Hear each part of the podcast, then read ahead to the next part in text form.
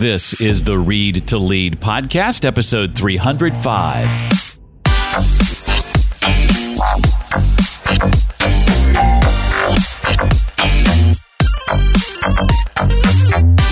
Hi, I'm Brian Jay Jones, the author of Becoming Dr. Seuss, Theodore Geisel, and the Making of American Imagination.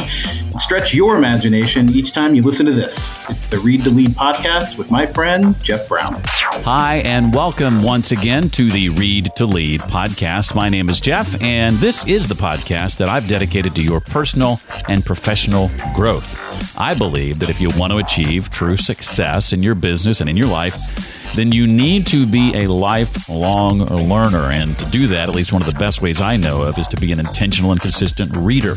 I've designed the podcast to help you not only narrow your reading list, but bring you key insights and valuable ideas from some of today's most successful and inspiring authors in a relatively small package. Today, we are joined by Dr. Eric George, author of the book We Ditch the Me Mindset and Change the World. I'll be asking Dr. George to share how to spot the manifestation of the me mindset in your work and life, the idea of connectedness and its power to transform lives. We'll explore the possibilities of connectedness by examining its six fundamental outcomes and much, much more. The people we encounter, Dr. George says, represents the source of a fulfilling life. And through a series of compelling anecdotes and observations, he takes us on a journey to one by one reveal these six key outcomes of his timeless philosophy. Dr. Eric George is a renowned hand surgeon, serial entrepreneur, venture capitalist, and philanthropist. He is the founder and CEO of Omega Hospital, New Orleans' first physician owned hospital, the Hand Center of Louisiana, where he actively practices, and ERG Enterprises, a $1 billion investment firm committed to changing communities worldwide. Well, in addition to practicing medicine full time, uh, Dr. George owns and operates uh, businesses in numerous industries. He also serves on uh, numerous civic, charitable, and educational boards and contributes to a number of awesome uh, causes. He's written his first book. That's why he's here with us today. It's called We Ditch the Me Mindset and Change the World. I loved this book. Dr. George, aka Eric, welcome uh, to the Read to Lead podcast. It's a delight to have you here. Well, thank you so much for the opportunity, Jeff. i have been an avid listener of you, and I'm, I'm honored to be able to tell you a little bit more about my book.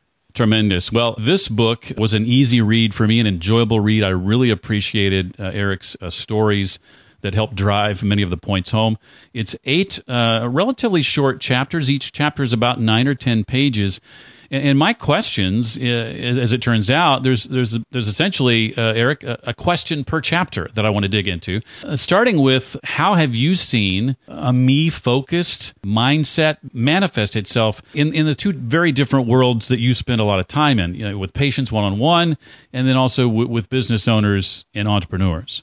I, I, think that is a great question. And, you know, the me mindset clearly in medicine, I think, and you know, as you say, the two worlds for me is the entrepreneurial world and the medical world. And the me mindset in the medical world is when someone doesn't face the reality of a disease that may be affecting them, whether it's cancer, whether it's alcoholism, whether it's trauma, you name that condition. And I think everyone in your audience that's listening would know that one person can't be an island in that. You need health care, you need family members to get you to the appointments, you need nursing staffs, you need assistants, you need walkers, you need therapists, you need meetings. Mm. And the me focus of the sick patient is a guaranteed failure in health in business, what I have found in that crowd is that kind of person who feels like, I believe I'm the smartest one in the room. Mm-hmm. They end up controlling everything, performing every task, making every decision, which kind of chokes the life out of the organization over time. Don't you agree? Yeah, that's sort of that mindset of, you know, nobody can do it as well as I can do it anyway. So why, why try? I'm just going to do everything. I, I'm, a, I'm a recovering perfectionist perfectionist, uh, and so that's that's something that I've had to work on for quite some time is bringing other people into the equation and not trying to just do everything on my own. Well, well, you know what I found, and I, I, I, would say that in medicine, you tend to stay that way at the beginning. You see very, very focused on saying, well, I have to create my craft and be that one person. But I think you realize, and as you have, that there's only so many hours in the day and there's only so much that you can do. And you really need to be comfortable with giving people some more authority, listening to their ideas. And I find they become much more interested in being part of your business instead of them being an employee of your business. Mm. They feel like you're really part of that network and they are part of that business. Mm. Well, part of my work the last uh, year, Eric, has taken me to working with service providers and physicians primarily helping them launch video channels, audio channels, things like podcasts to help grow and, and market their businesses. And I find that because so much of them has, have been in the insurance based world, and many of these doctors are people moving to cash based practices and firing the insurance companies, or as they like to call them, their pimp sometimes. I'm finding that many of them struggle with running a business because that's something they've never had to do before. And so, admittedly, when your book was first pitched to me, I thought to myself, what could I learn from a doctor about business? And boy, was I wrong. I could, I could, I could learn a lot from you as it has to do with, with business. Uh, and that was, a, that was a pleasant uh, surprise. Uh, share a bit, if you would, about the central focus of this book, this idea of connectedness and, and its power, you say, to transform lives. Well, and, and thank you for your kind words about the business in medicine. And just to go back to your question on that, I have to tell you that your colleagues and friends in that world, and that may have been what forced me to have to learn the system because dealing with a high volume of patients and dealing with the insurance industries and reimbursement really forces you to kind of learn that system or you will perish. What I found in the mindset of the we mindset, it's really about approaching life with pretty much an insatiable desire to become more connected to the people and the opportunity that surround us. Mm. You know, when we look into this mindset, we believe that other people's ideas, perspectives give us strength. And by embracing them, we create the life we want for ourselves and others. In other words, a person like you knows far more than I would ever know about radio and radio worlds. and so, if our entity was interested in looking at radio stations or podcast networks, we would reach out to a Jeff Brown and say, Tell us what you know. Mm teach us about this and come on board with us. And let's let's either acquire this radio or help us start this podcast. And that's kind of the mindset that's played out for me in the we mindset. Yeah it's it's been eye-opening to me uh, to really think about you know what opportunities have i uh, missed because i don't have that kind that level of an open mind or open mindedness and so it was it was it was sort of a, a, challenge to me to really think more readily about you know what opportunities I might be missing out on because I'm not thinking that way. So I appreciated that certainly about about the book. Uh, the bulk of, of, of Dr. George's book, um, Eric, sorry, explores uh, the possibilities of of connectedness by examining what he calls six fundamental outcomes. We've danced around a couple of these, but let's dive in, Eric, to some of these one by one, starting with with purpose. Talk about your experience with purpose, or in, in your case, uh, multiple purposes. Well, you know, I'm, I'm glad you asked that. And, and I really did have, I'd, I'd like to just digress real quick and say, I have, I'm in a very unique position as a hand surgeon. Mm. In a typical hand practice, we'll see a high volume of patients for a short period of time. But typically, I mean, we looked at it when we wrote the book, and I was seeing about 200 to 250 people. Of those, maybe 30 or 40 a week are new people.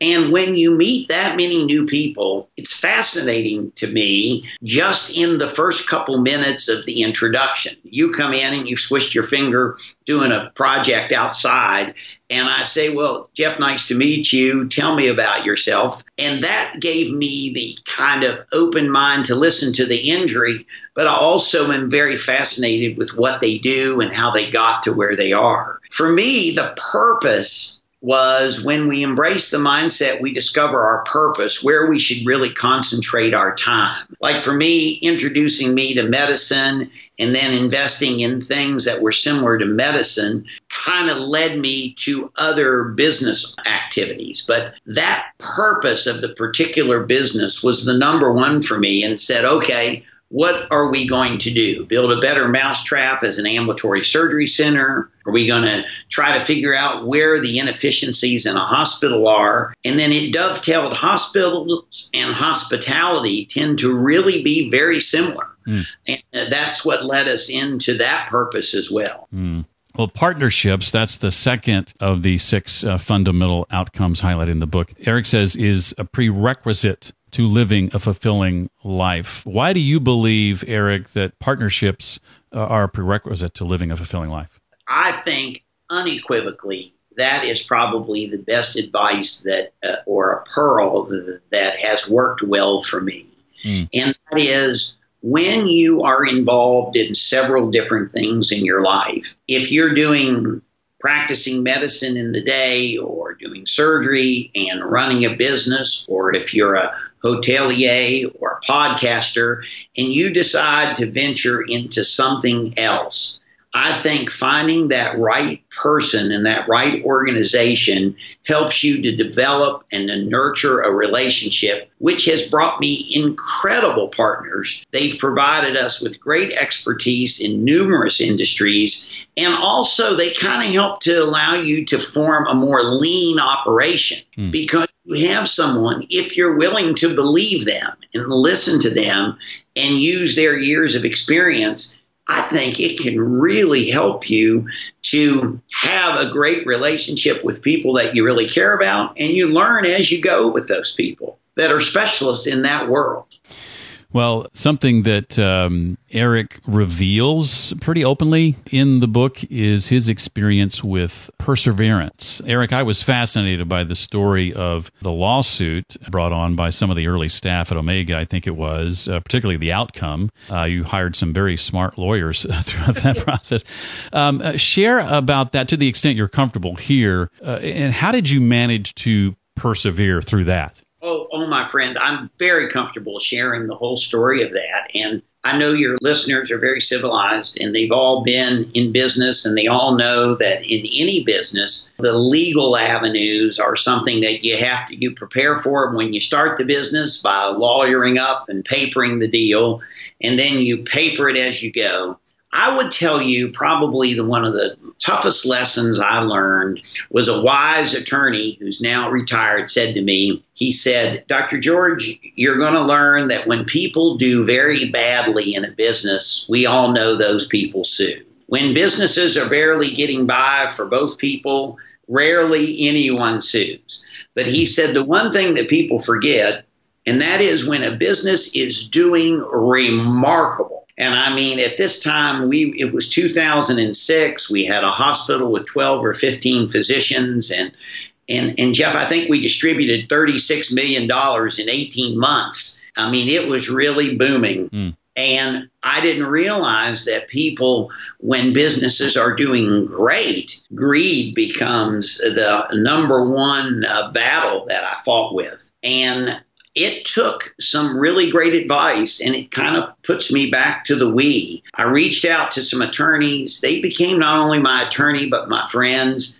And they said, listen, you're in for a tough fight and you need to stay in because you didn't do anything.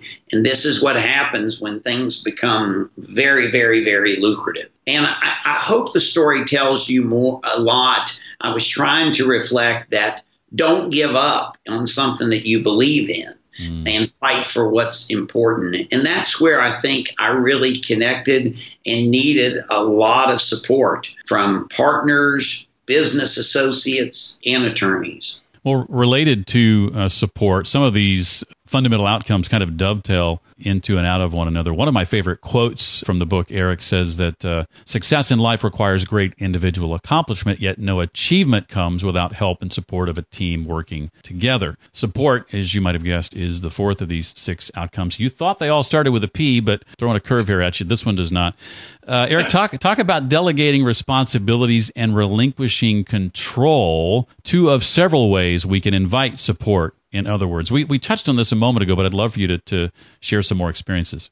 Well, I, I think delegating control and looking for support from others really accomplishes, you know, I think every entrepreneur, every CEO fears where do you draw that line? Where do you say, okay, you have the authority to do this. I need to know about this before you do it.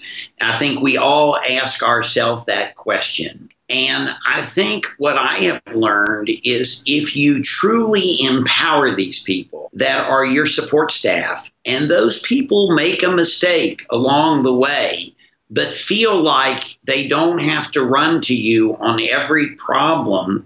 And yes, they will make a mistake. They will do something that you may say, gosh, I wouldn't have handled it that way. But I think if they feel that autonomy of being part of your network and literally having the authority to make those decisions, you don't run into all those business problems that I hear many of my colleagues tell me, and that is going on to the next job because the pay is a little bit better, mm. or picking something else because there's a 401k with this job and not with the other one. They feel like they're really part of the family and we make them that. We give them equity in our deals. We we empower them to take charge and we ask them to really be a support and they've been a great support for me and uh, i count on them every day in every business that i have well, I want to transition now, Eric, to perspective. Eric contributes his success as an entrepreneur, he says, in healthcare to his ability to relate to his patients and their experience. And as I read the book and some of Eric's stories, I, I couldn't help but think, gee, I wish every doctor related to patients the way Eric does, truly. Uh, talk, Eric, about how perspective contributes to a more complete, fulfilling life if we can attain it. Well, you know, I think that all of us have had an experience with a physician. I did a fellowship in Arizona through the Mayo Clinic system, and one of the wisest and one of the brightest, I would say, mentor for me said that every patient knows what's wrong with them. They just don't know what it's called or know what to do about it. It's your job to figure out what it is. What he's basically saying is a patient comes in and says, Hey, I have this clicking in my wrist, or Hey, I have this terrible headache they don't know what the problem is. That's our job to know what that problem is and how to remedy it.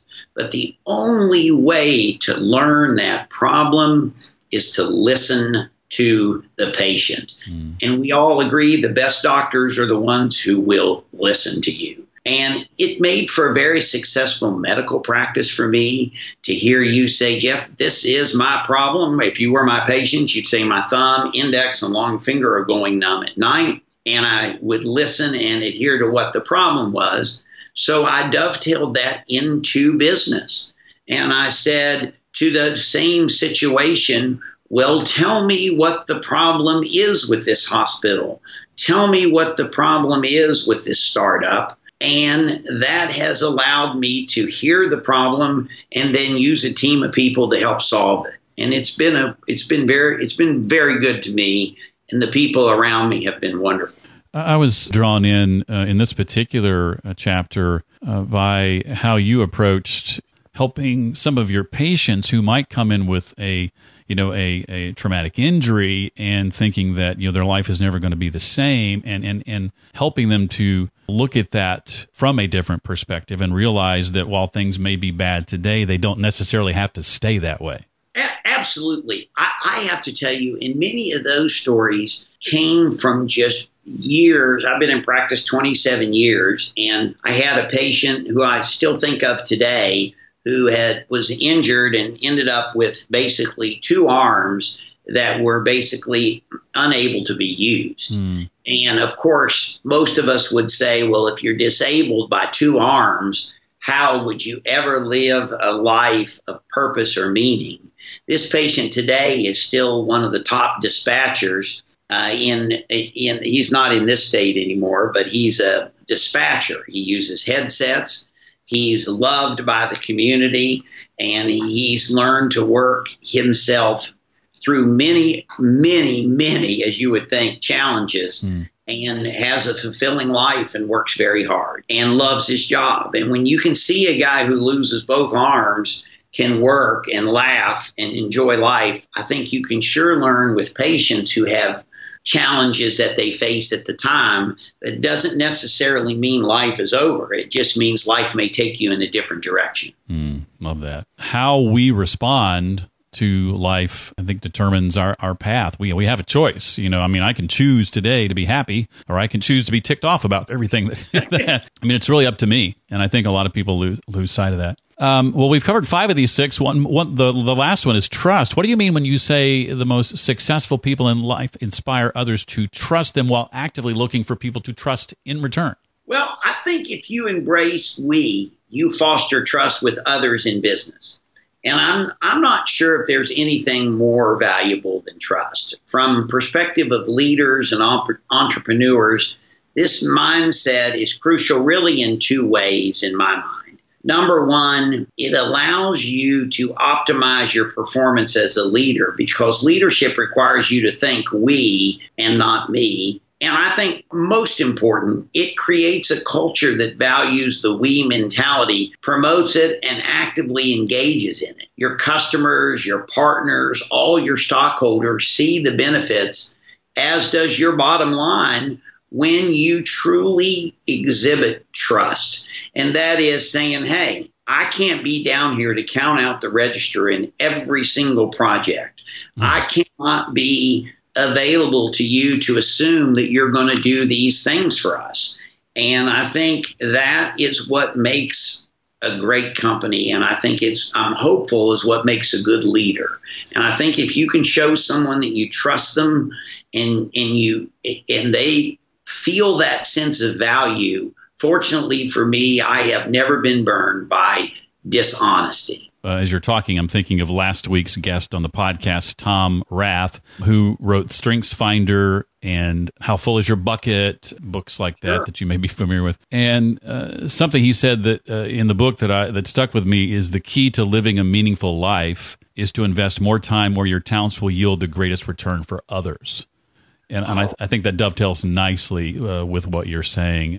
Well, that is great, and I absolutely agree with that. That that is so true. And I think when the we people that have worked that you've trusted mm. and something opens or you have a celebration or a new we, you meet a particular goal never do you see more of your employees happy and euphoric about it than if they've been the trusted partner in the deal versus the old me mindset corporation where the um, leader ceo steps up and tells everyone what he's done i think you feel the grumble in the boardroom of saying what he did. What about me? I was the one that was down there designing the room. or what about me that did all the accounting? And I think when when everyone feels like they were part of the rowing team and you hit the finish line, everyone celebrates and senses that same sense of joy. I really feel just like as you re- reflected in the your the last podcast that that's the that's the best thing in life. Mm. Well, Eric, I got a couple of questions I want to ask, not directly related to the book. Before I jump into those, though, is there anything else from the book you want to make sure we know or, or walk away with? Well, I, maybe one thing, and I think you touched on it. We really tried to make the book a very quick read each chapter is nine or 10 pages. I'm very keenly aware today that there's so much time in the day and there's so many opportunities with things to hear, listen, see, and do. And so, what we tried to do was just tell a little bit of our story and maybe offer a different way to look at things. And I think today we all know if anytime we need a little more we and a little less me, the society today is tending to lean more towards the me with some of the politics and the fighting that we see. And I was hoping that maybe some would see that you can do okay as a group and you don't have to be the, the sole proprietor of many different adventures. And you touched on that, and I appreciate that. Well, I want you to uh, put your thinking cap on, if you will, and think back to the last few years, or maybe over the course of your career, even to the books that have had the biggest impact on you. This being the Read to Lead podcast, I'd love to know uh, what what books have impacted you the most, and, and maybe if you can share why or how those those books uh, impacted you. Well, I will tell you in the you know in the business world recently, probably the two that I've really enjoyed is the the E Myth. I think Michael Gerber wrote that. Yeah. And I really enjoyed it. I liked The Goal by Eli Goldratt. And I thought both of those books really shared a lot of messages that I thought were really crucial. The E Myth was really about the common myth of being an entrepreneur, which is when you work for yourself, right? And you set your own schedule and have freedom. And it's a myth because most business owners are constrained by that business that they start. Mm. And that's where I feel like we could jump in and say, hey, you can be constrained if you take it all, but if you share it with other people, it wouldn't take as much from you. The goal, I think this book's absolutely the theory of constraints used in manufacturing. I thought it was really a fantastic story, particularly how he engaged everyone. I thought it was pretty easy to read. I love the stories and the teaching. So, mm those two were probably the most influential to me in business. Probably House of God as a medical person was a back back many years ago. It's a great book about starting residency and how to handle adversity. One of the greatest lines from House of God is you have to be Teflon. So you, you have to get up and go every day. You mm. can't let things stick to you or you'll collapse. so those would be three great books for me. Well, one trait, one skill I think every leader needs is the skill of effective idea sharing, aka public speaking. So I'd be curious to know, in your mind, Eric, what are some of your best practices, uh, if you will, for delivering an impactful and memorable public talk? Wow, Jeff, that's a great question. I really like that. And I'll tell you, when I give a speech or give a talk, what I have found is if you go down bullet point after bullet point, your audience gets a little bit sleepy.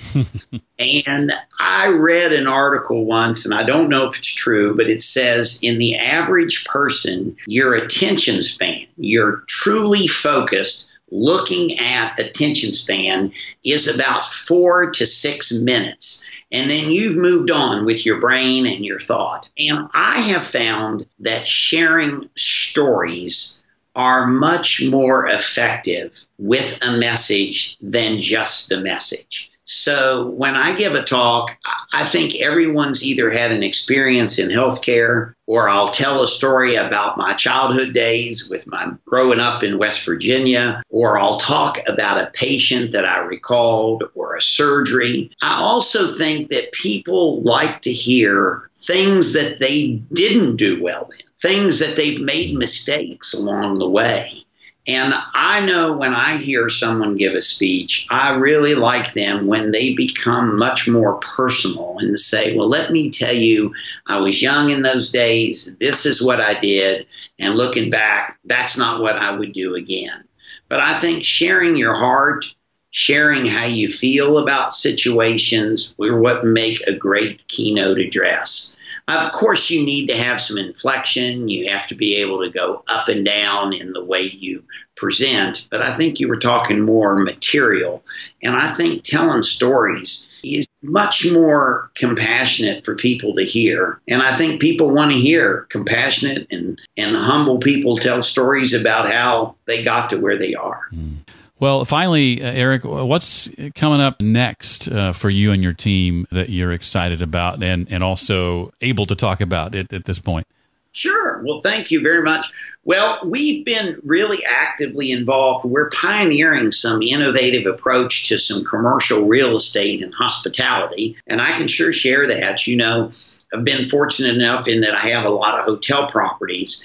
And as many of you know, if you have young children or you have college age, there's the new Airbnb concept or Sonder concept, and that's where people are looking to find spaces to stay in that are a little different than hotels, places they can bring families, groups of families, pets in neighborhoods. So we've been working on a kind of hospitality development that focuses on multifamily. We also work a lot in historic preservation. We've done a lot of projects, apartment buildings, some food courts, and we've had an opportunity to do a public TV documentary with Laurence Fishburne on some historic preservation that'll be on public television in the next couple months. Mm. Probably the most exciting for me, Jeff, is I really like these startups. There are some of the brightest young people out there with some of the most incredible ideas that if we can get those to the at least to the beginning of the line or midway through the finish line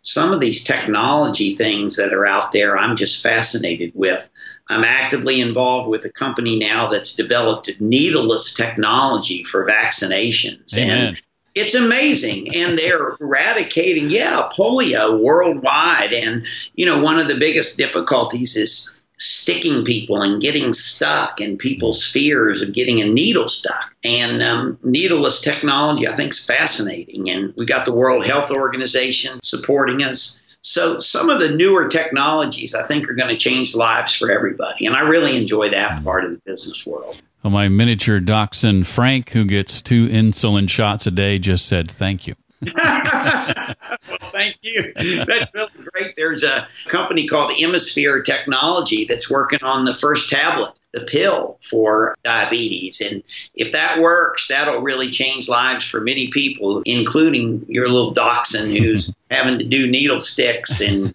I hope we can change that for your yeah. little. His name Frank. You said what's yeah, his name? Yeah, we got Frank, Fritz, and Charlie. I love that. They're great, aren't they? They're awesome. They're awesome.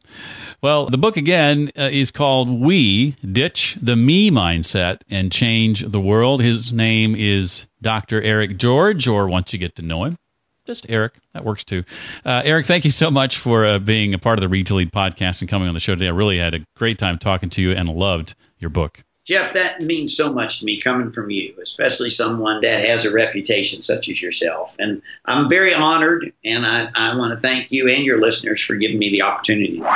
As I mentioned earlier, I think you'll find that reading this book will open your eyes to potential opportunities you're missing to develop deeper relationships with those around you, those who you might just meet in passing, but who may have much, much more to offer to life, a more fulfilling life, as Dr. George likes to say. I'm sorry, as Eric likes to say. More on this episode on the show notes page we've created just for it. You'll find that at readtoleadpodcast.com slash 305 for episode 305. You can leave comments there on the post to let me know what you think about the podcast and the episode, or you can write me directly, Jeff at readtoleadpodcast.com I love to read your questions, comments, suggestions, or feedback. Again, that's Jeff at readtoleadpodcast.com. If you're looking for someone to visit your organization or event to speak on leadership, personal growth and development, and success, consider yours truly. You can reach out to me about that opportunity at that same email address. Well, that does it for this week. I look forward to seeing you next time for the next episode of the Read to Lead podcast. Until then, remember leaders read and readers lead.